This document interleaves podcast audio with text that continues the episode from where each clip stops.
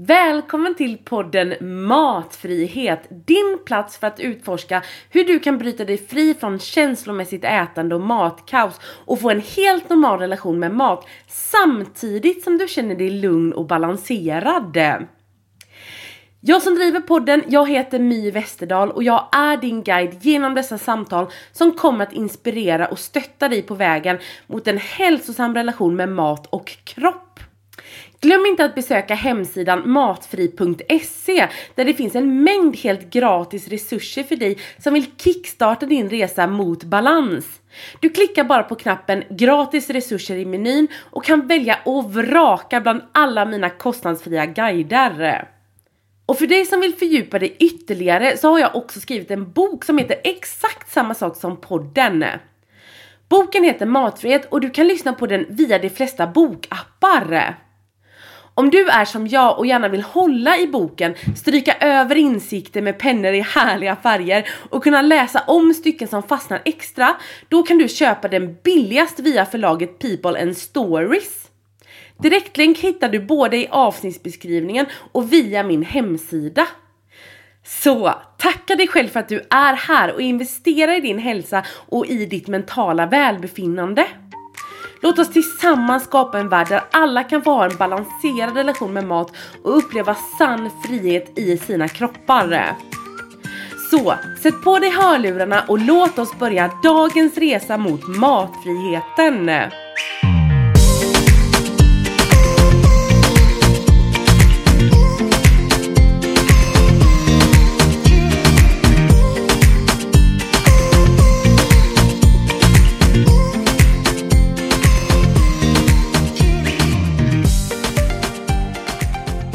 Att vara känsloätare är riktigt tufft. Det bryter ner hela självkänslan och vi känner oss framförallt väldigt ensamma när vi känsloätare. Jag själv har haft problem med känsloätning hela livet. Det brukade se ut så här att jag gjorde upp en plan hur jag ville äta. Ofta så hade jag ett viktnedgångsmål eller så var det bara att jag var starkt influerad utav någon diettrend. I början när jag började banta så var det ju fett som var boven och jag ville då äta fettsnålt.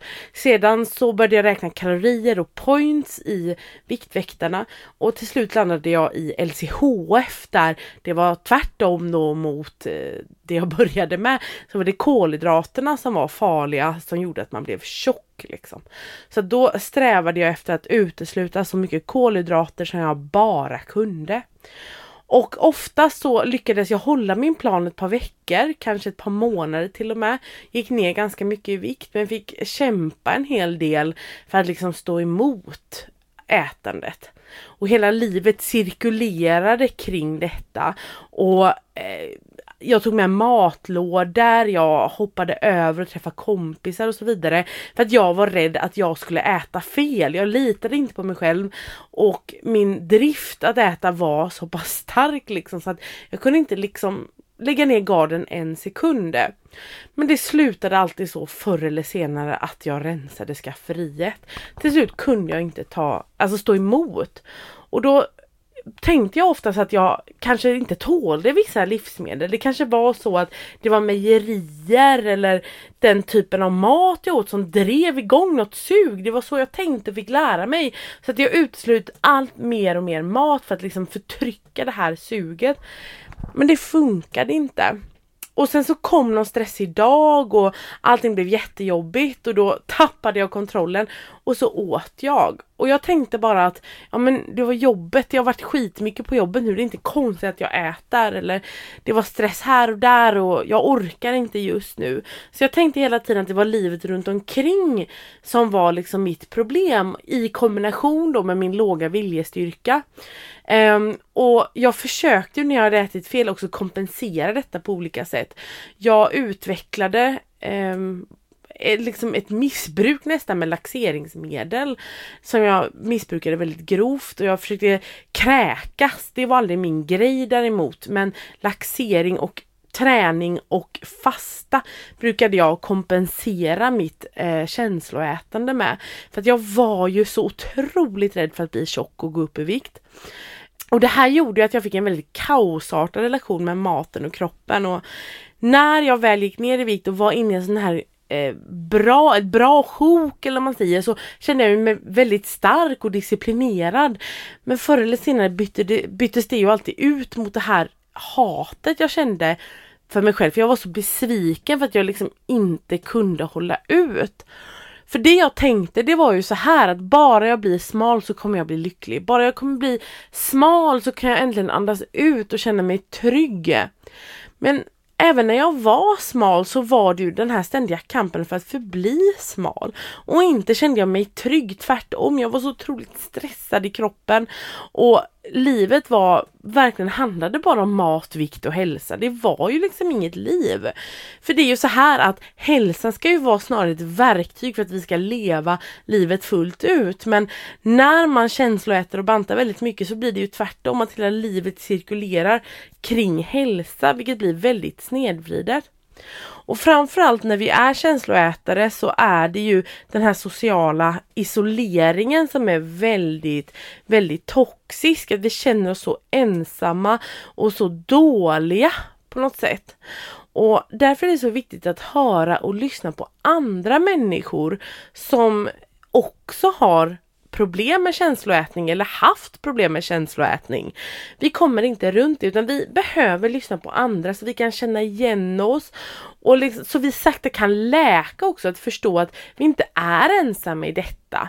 Och idag så har jag med en gammal student för mig.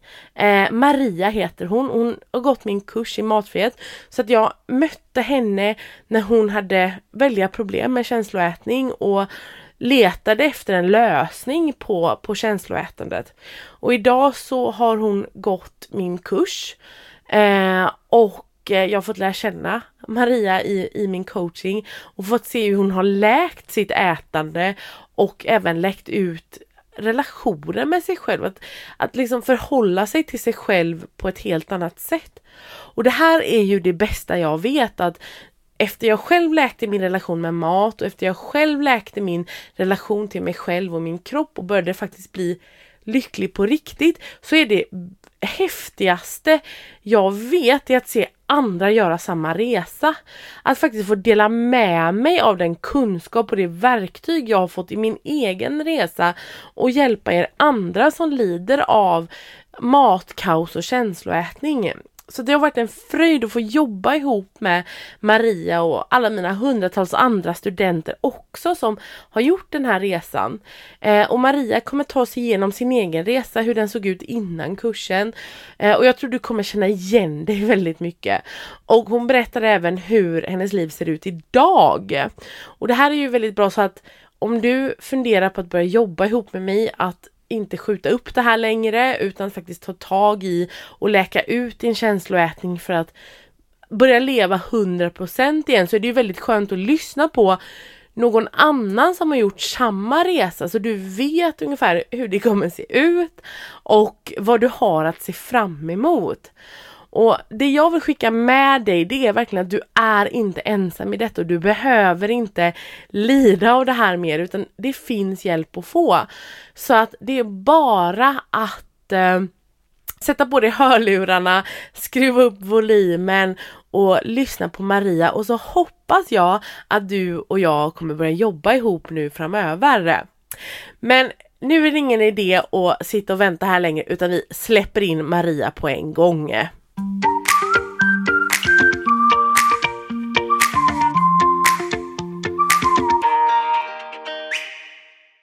Antingen så har jag varit jättestrikt och följt någonting och eh, känt mig duktig i det. Och eh, inte överätit överhuvudtaget. Eller så har jag liksom släppt totalt. Det har liksom aldrig funnits den där balansen och eh, känslan av att eh, det är okej att tacka nej. Eller så här, jag har nog aldrig lyssnat på min kropp egentligen vad kroppen har velat. Utan har det varit till exempel att man har varit på kalas, tar vi som ett exempel. Då har det liksom antingen har man avstått och varit duktig. Eller så har jag liksom passat på och ätit för att då fanns, då liksom fick man det på något sätt. Eller hur jag ska säga. Alltså så har det nog egentligen, egentligen sett ut hela livet. Jag har aldrig förstått mig på, jag vet när jag var barn och hade kompisar som hade godis liksom i, på sitt rum i, i en burk som till och med blev så här gammalt. Och jag kunde liksom aldrig förstå hur någon kunde spara godis. För mig var det helt omöjligt. Alltså det gjorde man inte. Eller vad jag ska säga. Alltså det är väl lite så jag är uppväxt tror jag. Lite samma beteende hos alla i familjen. Så att jag var liksom inte ensam om det. Alltså jag har ju fått med mig det från början. Att antingen så började man banta på måndag eller så nu ska vi passa på att frossa och unna sig och allt det här liksom. Så det har väl sett ut så hela livet. Plus att jag har alltid fått höra från omgivningen redan, redan egentligen på alltså förskoletiden fått höra att jag är tjock, vilket jag inte var när jag tittar på bilder nu eh, som barn. Jag var inte det. Men jag var kanske större än de andra barnen. Men, men så att det har liksom, det har väl format mig redan från start att man fick gå så här extra vägning när man gick på fritids och gå till skolsköterskan och sådana saker. Som är helt, helt sjukt. Men ja, så att eh, det har varit antingen eller, det korta svaret. men ja. Men hur var det när du växte upp? Hade ni mycket typ ja, men stigmatisering och så kring godis alltså från dina föräldrar? Var de verkligen så här, men du får bara äta på lördag eller det är bara en, en påse som gäller exempelvis? Det har liksom varit blandat. Jag tror att jag, där jag precis liksom sa hur min, min relation har varit, den har nog varit så för att mina föräldrars relation har sett likadan ut. Så det, jag, jag vill liksom inte... Eh, det var inte så att det var förbud på det sättet. Men det ansågs ju fult kanske ändå att äta för mycket. Och duktigt och fint att avstå. Eh, så så det har ju resulterat i att jag under min uppväxt har ätit, skåpätit väldigt mycket liksom. Fanns det ett kakpaket, jag har, jag har väldigt så tydliga minnen från vissa grejer. Och att fanns det då ett paket med eh, kakor som jag tyckte om, då tog ju inte jag bara två kakor. Till slut hade jag ju liksom ätit upp hela paketet. Och då kunde man liksom skratta åt det och tycka så här att eh, ja, hon äter upp hela paketet. Men det handlade väl om att jag, eh, ja, jag sm smyg åt ju. Så var det ju. Liksom. Och du vet det här, inte kasta pappret överst i soptunnan så att någon kunde se och sådär. Utan att man eh, la det längre ner i sop, ja sådär. Och det var nästan bättre att äta upp hela kakpaketet än att lämna några stycken. För då kunde kanske föräldrarna glömma att det ens hade funnits ett kakpaket. Mm. Man lär ju sig de här strategierna liksom. För att få maten i fred och för att få äta. Och de är det ju lätt att koppla ihop med att man tror att man har dålig moral. Och speciellt då om man liksom börjar tidigt med det här som barn eller som tonåring. Så är det så svårt att veta vad som är vad. Det är så lätt att liksom bryta ner sig själv för att man tycker att det man håller på med är väldigt omoraliskt. När det egentligen handlar om att kroppen tror att du svälter när det blir liksom förbud och stigmatisering ja, nu, nu i vuxen ålder förstår jag ju det här, men jag är ju liksom som barn så det, oavsett vad du växer upp i så är ju det det normala. Eh, och det är ju det man, som man tror att det är hos alla. Så att eh, det är ju för jäkligt egentligen att man har hållit på i hela sitt liv mer eller mindre och skämts för att man har ätit och inte borde jag och ja, sådana saker. Mm. Så att, ja. Men Alltså om du fick åka tillbaka och liksom berätta någonting för den här tjejen liksom som åt i skåpen och höll på. Vad hade du velat säga till henne? Alltså jag, det där tycker jag är så svårt. För jag, man får ju också tänka att vilken samtid man lever i tycker jag. Alltså jag är uppvuxen på 80-talet. Eh, eller jag är född på tidigt 80-tal och sen liksom hade jag min tonårstid 90-talet. Och för alla som var med under den tiden vet lite hur hur det såg ut, liksom, hur modeller såg ut och tyvärr det som är, liksom, är tillbaka. Men jag har väl kanske aldrig... Alltså, det, det att åka tillbaka, jag vet inte sjutton om, om man hade förstått ändå. Förstår du? Jag försöker tänka att jag tar revansch med mitt barn nu istället. Att jag inte ska utsätta honom för samma sak. Att eh, sätta upp eh, olika livsmedel på någon slags piedestal. Utan ta ner det liksom. Det, det är väl snarare så.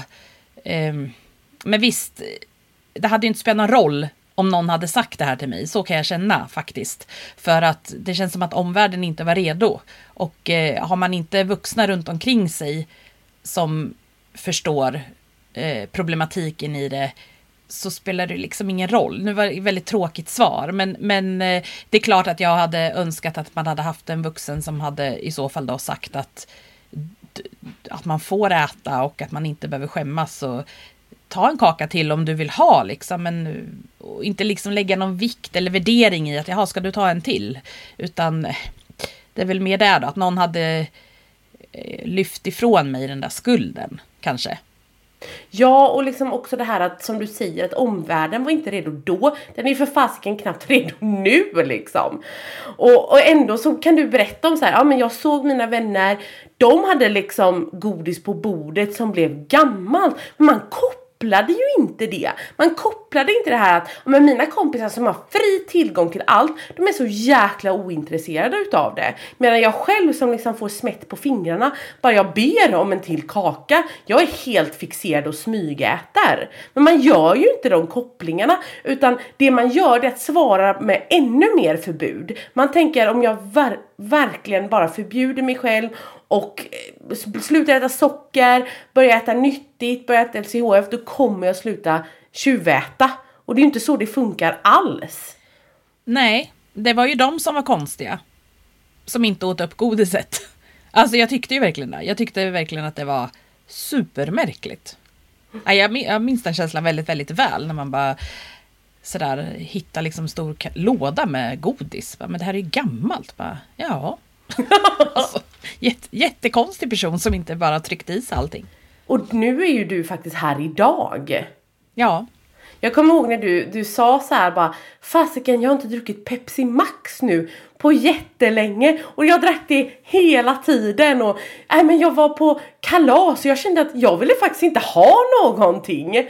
Och det är ju så jävla häftigt att vara med på den resan.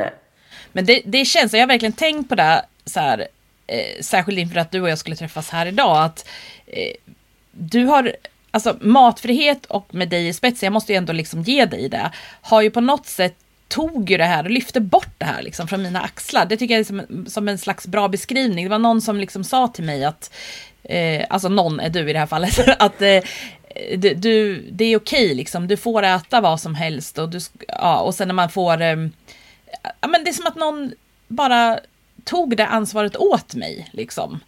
Eh, likväl som dieter har tagit eh, talat om för mig vad jag ska göra, fast det bara håller då korta stunder, så har det här liksom varit... Det har varit jag har liksom fått tillåtelse på något sätt. Eh, att eh, sluta lägga så mycket värdering i, i maten. Men det har, det har det hjälpt mig lite, tror jag. Att eh, liksom falla tillbaka på att nu säger My så här och forskningen visar på det här. Eh, så att jag tror att det har hjälpt mig jättemycket. Jag, jag tror faktiskt inte att jag hade klarat det här själv. Eh, så att eh, kursen har ju varit avgörande helt enkelt. Jag tror man behöver det. Alltså det här är ju, jag menar som du och som andra som kommer till mig. Jag är ju liksom sista huset på gatan. Det är ju inte så att man bara, nej men nu börjar jag med intuitivt ätande det första man gör. Utan man går ju alla de här rundorna liksom på Viktväktarna, på LCHF, hos terapeuter, i terapi, KBT, bla bla bla. Vissa provar hy hypnos. Alltså man har provat liksom allt. Och grejen är ju att egentligen har ju intuitivt ätande och liksom matfrihet samma mål på något sätt som en diet. Att få det här lugnet och roet i kroppen, att känna sig liksom hälsosam och balanserad kring mat och känna att man inte liksom tappar kontrollen. Problemet är ju att liksom dieten är ju liksom en ulv i fårakläder. Att det funkar jättebra i början och man bara åh det här går så enkelt. Och sen så sakta men säkert så, så utvecklas det till någonting som är helt okontrollerbart och man tappar kontrollen, man börjar känsloäta och man skuldbelägger sig själv eftersom att det funkade så bra i början. Och det är ju först nu jag liksom, under alla år som man har hållit på och bantat med diverse olika metoder så har jag ju alltid sagt så här, ja men det är inga problem att gå ner i vikt, det svåra är ju att behålla vikten och det är precis det du säger. Men ändå någonstans har ju inte hjärnan, eller jag har inte vetat bättre, jag har inte förstått att det handlar om, eh, om liksom andra saker än bara moralen. Utan då har det ju bara varit så här att för sen, det är ju jag som tappar det sen och då orkar man liksom inte hålla i. Så att, att det skulle ligga något annat än bara dålig moral bakom har jag ju aldrig ens tänkt tanken. Utan det är ju vadå? Det är bara ät mindre, rör på dig mer, punkt. Ungefär så. Så att eh, just att få den eh, kunskapen under kursens gång och liksom förstå att vänta, det här handlar faktiskt inte om mig som eh, att jag är en dålig person eller något sånt, utan det är så mycket djupare och mer komplext än så. Precis, och det, det, är ju biologi men alla liksom säljer ju in att det är liksom, ja men det är dig det är fel på, du måste hålla fast vid det. Men tittar man på det eh, så är det ju helt omöjligt att upprätthålla och leva ett normalt liv.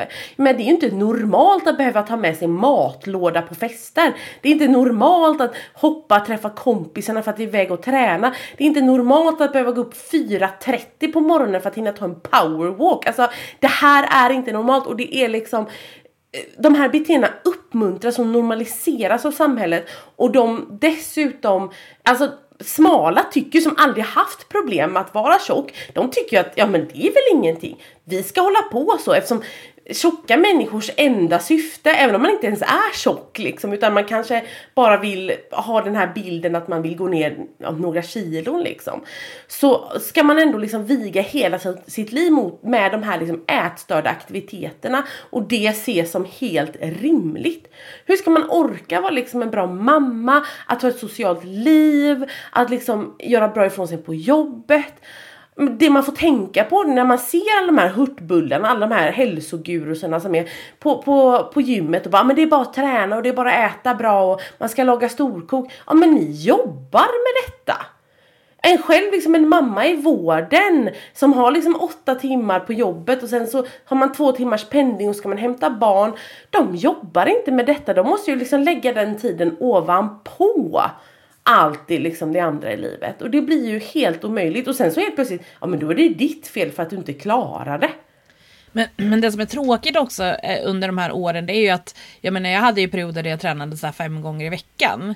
Eh, och jag, men jag gick liksom inte ner någonting. För att eh, Alltså det var så jag liksom resonerade att så här, jag tränar fem gånger i veckan men jag går inte ner någonting. Nej men jag kunde ju dra en glassbytta när jag kom hem efter liksom ett hårt träningspass. Men, men eh, det jag inte såg var ju allt annat, alltså det var bara fokus på vikten. Eh, istället för att bara säga jag rör på mig fem gånger i veckan. Eh, jag är liksom stark, jag är uthållig och sådär. Och det är ju så sorgligt att träning har blivit ett alltså det är lika med att vara smal, liksom, att gå ner i vikt. För många, liksom. jag säger inte att det är så för alla. Men för mig blev det ju så att eh, det var ju därför jag tränade, liksom, för att inte vara för tjock. Eh, istället för att se alla andra hälsofördelar som det såklart är att röra på sig. Så att eh, det är det som är så sorgligt också, att det, det förtar ju liksom det roliga i att röra på sig. Att, eh, eh och att jag eh, la, la värdering att träna, det gjorde man om man bytte om till träningskläder, tog sig iväg till något ställe och liksom kanske tränade på gym eller i grupp och liksom gjorde ett pass på en timme. Så då hade jag tränat. Men eh, det, och det slåss jag ju lite med än idag liksom och har fått jobba med under kursen att eh, träning kan ju se ut på väldigt mycket olika sätt. Eh, såklart. Sen, ja, det, det är ju liksom olika slags träning. Men, men det är ju trist att, att det blir så. Att det är för många då. Att det blir så fokuserat att det har med utseendet att göra och inte liksom välmåendet. Ja, och det har man har sett också det är att människor som är väldigt vältränade och tränar mycket oavsett vikt har ju mer hälsofördelar och det eliminerar också väldigt mycket de här riskfaktorerna av att väga eh, mycket så att säga. Och, och det är precis som du säger, alltså, i matfrihet så måste man ju hitta nya sätt att förhålla sig till träning. Det är samma med grönsaker. Alltså att allt det här liksom, vi har ju använt det för att späka oss och gå ner i vikt. Nu behöver vi hitta en bra relation med det som gör att vi mår bra också. Ja, och det är ju ett ständigt pågående arbete, för har man hållit på i så många år, så det tar ju liksom, det har ju någonting jag verkligen har tänkt på under hela det här året. Jag började ju liksom matfrihetskursen runt årsskiftet där i januari någon gång. Eh, att har jag hållit på så här i så många år så det tar inte, det här går inte över på några månader. Utan eh, det är liksom bit för bit successivt jobba sig framåt eh, för att liksom bli fri. Mm. Det, och det måste man liksom tänka på och vara snäll mot sig själv och känna att fast har du nu hållit på att banta till 20 år, vi tar det som ett, ett exempel, så är du ju inte fri på tre månader. Det säger sig självt. Liksom. Men det, man är ju van vid att man vill ha snabba resultat. Så Ja. är det ju. Ja men så är det ju och sen så blir det ju också när man börjar en diet så får man ju liksom resultat på en vecka. Alltså resultaten mäts i viktnedgång. Men matfrihet är ju ofta svårast i början och sen blir det ju enklare och enklare och enklare. Det blir en god spiral. Men när man kliver in i det så är man ju fortfarande väldigt fast i dietkulturen och alla vinster kommer ju mer gradvis. Det kommer liksom lite mer subtilt. Helt plötsligt så hittar man en chokladkaka som man har glömt bort som är tre veckor gammal. Eller så går man på ett kalas och känner så här bara, nej men jag vill faktiskt inte ha. Eller så helt plötsligt så inser man att, ja men gud jag har inte hatat mig själv hela dagen idag. Alltså bara sådana grejer. Vad var dina första vinster i din resa? Nej, Men det var nog väldigt tidigt att jag fick lov att äta allt. Att det var lite roligt att gå och handla och, och välja flingor till yoghurten, liksom vad jag ville ha, inte utifrån vad som var, vad som var ansågs nyttigast. Utan eh, jag, jag har väldigt tydligt minne av det också, att jag så här, nej men nu ska jag köpa ett paket start. Och det är man ju så här upp eh, vuxen med att nej men det, det köper vi inte för det är bara massa socker och så här. Det är, det är bara rent skit i stort sett. Sen hade vi ju precis såna här frostisflingor. Jag vet inte hur mycket bättre de är. Men, eh, men, eh, nej men det är så här, man har liksom blivit matad med det. Att vissa livsmedel är, de är inte bra. Och de äter vi inte. Eh, så att det var ju helt... Eh, men det är ju... Snacka om att vara som ett barn i en godisbutik liksom och få gå in i en mataffär och bara vad vill jag handla? Vad, vad är jag sugen på? Jag är vuxen liksom. Jag bestämmer själv. Jag behöver inte stå och jämföra på paketen vilken eh, eh vilken marmelad som är eh, bäst inom citattecken. Utan eh, nu köper jag den jag vill ha. Liksom. Och det har ju också gjort att det har varit situationer som när man är på kalas och det serveras eh, någon tårta som jag i vanliga fall bara skulle älska och så bara känner jag efter så här. Nej men gud, jag vill inte ha. Jag är mätt efter maten och jag, jag är inte sugen på fika och jag behöver inte fika bara för att jag är på kalas. Eh, jag vet, det var ett kalas här i år som Eh, som, det var ju precis det som hände såklart. Det är därför jag har det så tydligt i, i minnet. att eh, Och så var det då en familjemedlem som sa, men jag vet ju att du vill ha, ska jag hämta åt dig? Och då, och då stannade jag till så här några sekunder och bara, nej men jag vill ju inte ha. Och kunde ärligt säga det, nej men jag vill inte ha, jag är, jag är inte sugen, det är bra. Och jag kände liksom inte att jag var duktig. Utan det var bara en befriande känsla att verkligen lyssna på sig själv och bara, är jag sugen, jag får äta, bara, nej. Jag var jättenöjd efter maten och jag, jag kan fika när jag kommer hem om jag vill. På något annat liksom. Eh, så det är ju en otrolig vinst. Men, men just tidigt i matfriheten var det just det här att eh, det öppnades eh, möjligheter till att, att handla de livsmedel jag kanske har valt bort under många år för att det inte var bra. Så att eh, det var väl det första, tycker jag på något sätt. Men hur, var, hur såg ditt liv ut innan? Alltså typ året innan och så innan du kom till matfrihet? Eh, jag fick barn för fyra år sedan. Och eh, tänker att det, alltså alla har ju sina bagage och liksom historier till varför man kanske är där man är idag. Ehm, att få barn är ju väldigt, det är ingen liksom e-, enkel sak. Alltså kroppen tar ju stryk, så är det ju. Och vi har alla olika förutsättningar även innan.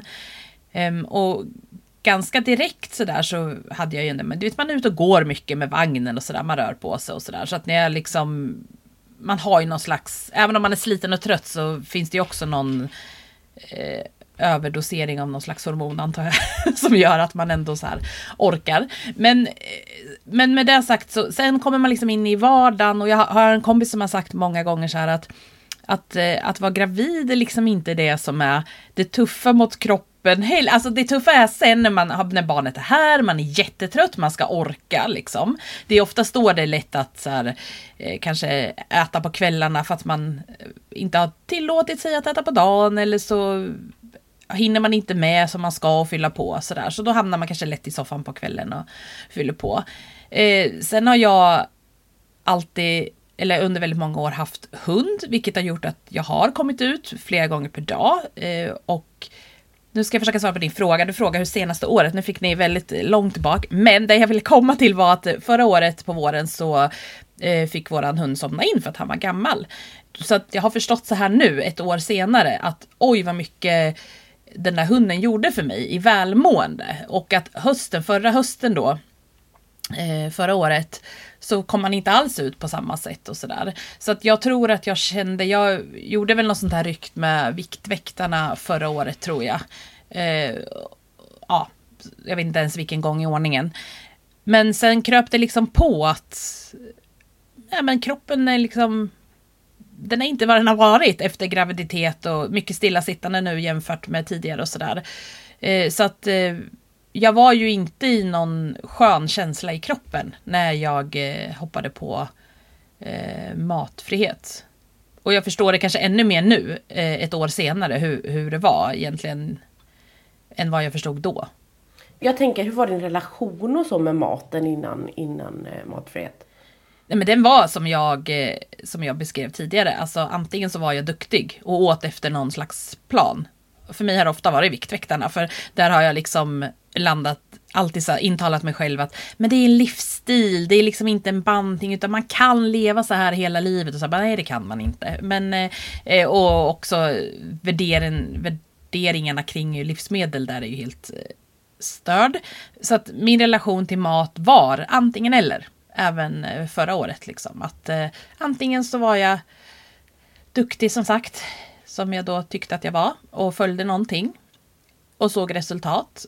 Eller så sket jag i allt och åt vad jag ville liksom. Och då blir det ofta så här hetsätning eller framförallt alla skuldkänslor. Alltså kring att man har ätit. Så, ehm, så såg det ut tror jag. Men hur, vad gjorde det med dig då? Alltså när du tänkte för dig själv att det här är en livsstil. Det är fullt möjligt att leva så här forever and ever och du inte klarade av det. Vad hände med dig och din självkänsla då? Nej men det, det, är ju att man är fel, att man inte är tillräckligt duktig. Vad är det för fel på mig som inte kan eh, följa det här? Jag ser ju att andra kan det. Och ja, jag har folk i min närhet som kan det, men jag ser ju också vad det gör med dem som personer. Så att, eh, alltså det ser jag ju nu. Men då, för ett år sedan, eh, så kunde jag nog bara se att eh, jag inte hade tillräckligt mycket moral. Mm. Men jag tänker också så här för att anledningen att jag frågar det, det är att jag själv var ju liksom en stolt medlem av sekten LCHF i tio år. Och då var man ju så himla liksom bara men det här är det här som gäller, jag har sett igenom systemet tänkte man. Och bara ja det här är fullt möjligt och folk är så lata och alltså man, man kopplade ihop andras vikt och andras misslyckande med att folk var lite korkade och lata. Och att man minsann hade en, en, en, en bra livsstil och att bantning det var ju bara pulver och kolsoppa. Men det jag höll på med det är ju en livsstil stil liksom. Ja. Man tycker sig ha hittat det som funkar för mig och som är bra och då borde det funka för alla andra och så. Jag har ju haft folk i min närhet som har fattat det här med matfrihet långt tidigare. Men jag har ju tyckt, precis som jag tyckte att personerna som kunde spara godis när jag var barn var konstiga, så trodde ju inte jag på de personerna som någonstans hade landat i att men jag är tjock, det är okej. Det är liksom samhället runt omkring, alltså mig som inte är okej med att jag är tjock. Men jag är okej med det, men jag trodde ju inte på det. Eh, nu har jag förstått, eh, nu långt senare då, att eh, de var ju liksom före sin, eh, ja, långt före mig så att säga, i att ha förstått. Och, det, och jag kan också se att, så att, att det var liksom så starkt av dem. För att nu, jag tycker ändå på något sätt att vi pratar om det på ett helt annat sätt det senaste året bara. Eller så är det för att jag upptäckte Amy som jag tycker det. Men jag, jag hade ju verkligen inte de verktygen för låt säga liksom åtta år sedan. Det tar ju en stund att komma dit. Och ofta tänker jag så här att när man pratar om tjocka människor och sådär så är det ofta det här att man tänker så här. Ja men de här 300 kilos människorna på, som vi ser på TV som inte kan röra sig, som sitter i rullstol, som inte kan sköta hygienen. Men det är ju bara en liten promille. De flesta utav oss är liksom Ja, alltså som vem som helst. Det är bara liksom vi föräldrar, vi jobbar, vi, alltså vi har vänner, vi har ett trevligt liv. Alltså, och, och, och alltså det, vi är en väldigt heterogen grupp så sett. Och de flesta hade, alltså man har inte de bekymren som det liksom målas upp. Inte om man känner efter och tänker efter på riktigt så sätt. Utan det är ju mest det här liksom kroppshatet och vad andra tror och tänker om en. Och också att så fort man har ett problem så blir det liksom påmålat att det är på grund av att du har några kilon för mycket. Ja, nej men det är ju det är så himla sorgligt och jag har ju varit eh, där också. Mer eller mindre fast jag Ja, jag, jag har ju inte ens kunnat se på mig själv och tänka så här. Ja visst, du är tjock, men eh, du, du har inga sjukdomar, du rör på dig jättemycket, du liksom... Nej, det, alltså det, är, det är som, har ju blivit som ett uppvaknande. Alltså jag förstår ju helt och fullt att jag är där jag är idag med min kropp på grund av att jag har bantat så otroligt mycket under alla år. Liksom. Jag har ju bantat mig till den här kroppen. Jag var inte tjock. Och det är skitsamma om jag hade varit det. Men alltså, jag var inte där som barn och tonåring. Utan ja, jag var inte kanske normsmal, men eh, det är bara väldigt sorgligt att man hamnar där. Eh, oavsett egentligen kanske hur kroppen ser ut från början. Att man kan hamna där. Så den stora vinsten hittills tycker jag är i alla fall att den här, ehm, jag har inte det här laddade förhållandet till livsmedel längre. Det finns ingenting som, som jag känner är förbud det du säger nu det är så mycket bra. Jag tror att väldigt många känner igen sig i det här. Att man liksom kollar på gamla foton och bara Fasiken jag tyckte jag var tjock där. Jag bantade där. Men jag var så smal. Alltså varför såg jag inte det liksom? Varför hatade jag mig själv där? Och också då måste man ju förstå att det kommer aldrig räcka att bli smal. Det är liksom inte där det sitter efter. Utan vi måste jobba med oss själva för att må bra. Och liksom inte hålla på och projicera all vår ångest på vår kropp liksom. Och också det här också som du säger det här att det finns inga livsmedel längre. Men nej, det är ganska absurt liksom att en liten torr kaka har makten över liksom en kvinna med en lång utbildning som är förälder, som är, har gjort massa häftiga saker i sitt liv. Jag menar, vi måste återta den makten liksom. Vi måste återta makten över våra liv och det kommer aldrig gå om vi fortsätter banta för då är det någon annan som dikterar villkoren. Ja, jag kan bara hålla med dig. Mm. Det är sorgligt hur mycket man har kastat bort under eh, sitt liv och under alla liksom, år man kanske har gjort eh, saker, roliga saker, resor, vad som helst och så har liksom maten varit med och styrt. Eh, det är för jävla sorgligt helt enkelt. Mm.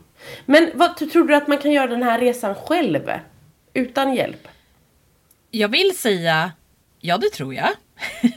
Men jag undrar varför man ska göra det själv. Jag tror att att få vara i ett sammanhang där fler kan bekräfta dina känslor och upplevelser som kommer och går under den här tiden är ovärderliga. Alltså jag, man går ju hemma då och tänker så här, men gud. Alltså, alltså man kanske känner på ett visst sätt, man är i en viss, eh, viss utmaning i det här. Att då liksom träffa andra som kan säga att oh, jag känner precis likadant just nu eller jag var där för några veckor sedan, det kommer bli bättre eller så här. För mig har det varit avgörande. Jag hade inte klarat det här själv. Då hade det här blivit precis som någon annan diet liksom på något sätt. Alltså då hade jag inte orkat hålla i. Utan för mig har det varit avgörande att göra det tillsammans med andra. Så att ja, det finns säkert de som klarar det själva, men jag, jag förstår inte varför man ska göra det själv när det finns möjlighet att få stöttning i det. För det är ingen enkel resa och jag är inte klar. Men eh, kort svar, ja, jag tror man kan göra det själv, men eh, det är nog inte många som klarar det. Vad skulle du vilja säga till alla de kvinnor som är fast i bantningsträsket fortfarande? Ja, alltså. Om jag vet att det ändå är en person som lyssnar på vad jag säger så, så vill jag ju väl säga att det går att bli fri att slippa vara styrd under dieter. Att liksom äga sitt eget liv och bestämma själv. Eh, och det, det ger ett, ett enormt lugn i kroppen. Men fördelarna med att slippa det dåliga samvetet och ångesten över att man, som du sa förut, kanske blir bjuden på kalas eller någon fest eller allting som bryter dina vardagsmönster. Att slippa ångesten kring det. Det är liksom helt fantastiskt. Det är jättesvårt att förklara känslan för den måste man liksom få vara med om. Men den är helt eh, fantastisk. Och den smyger sig liksom lite på tycker jag. Det är inte som att du en dag bara vaknar utan och så känns allting bra utan det är små små pusselbitar som eh, tillkommer hela tiden under resans gång som man bara säger men, men va? Oj, vad häftigt och ja. Mm. Tack snälla Maria att du var med här idag. Så otroligt häftigt att höra din historia och det är en sån gåva att få coacha dig till matfrihet. Det har varit ett rent nöje det här året. Och tack till alla som lyssnar. Eh, jätteroligt att ni hänger med på de här små äventyren vi tar i podden. Eh, och så önskar jag er allihopa en bra dag. Puss och kram! Tack så mycket att du lyssnade på dagens avsnitt av Matfrihet. Jag hoppas att du har fått värdefulla insikter och inspiration för din egen resa mot en hälsosam och balanserad relation med mat och kropp. Och kom ihåg att om du vill ha ännu mer matfrihetsinnehåll och få tillgång till gratis resurser, recept och andra verktyg, besök min hemsida matfri.se. För att hålla kontakten och inte missa några framtida avsnitt, prenumerera gärna på podden i din favoritpodcast-app. Och för att följa min vardag och få dagliga tips och inspiration, följ mig på sociala medier under namnet myvesterdal.se. För de senaste uppdateringarna om podden, följ podden på Instagram under kontot podden Matfrihet. Och du, Tack igen för att du lyssnar. Tacka dig själv att du investerar i dig själv med den här tiden. För kom ihåg, din relation med maten och din kropp är viktig och du är inte ensam på den här resan. Ta hand om dig så hörs vi snart igen.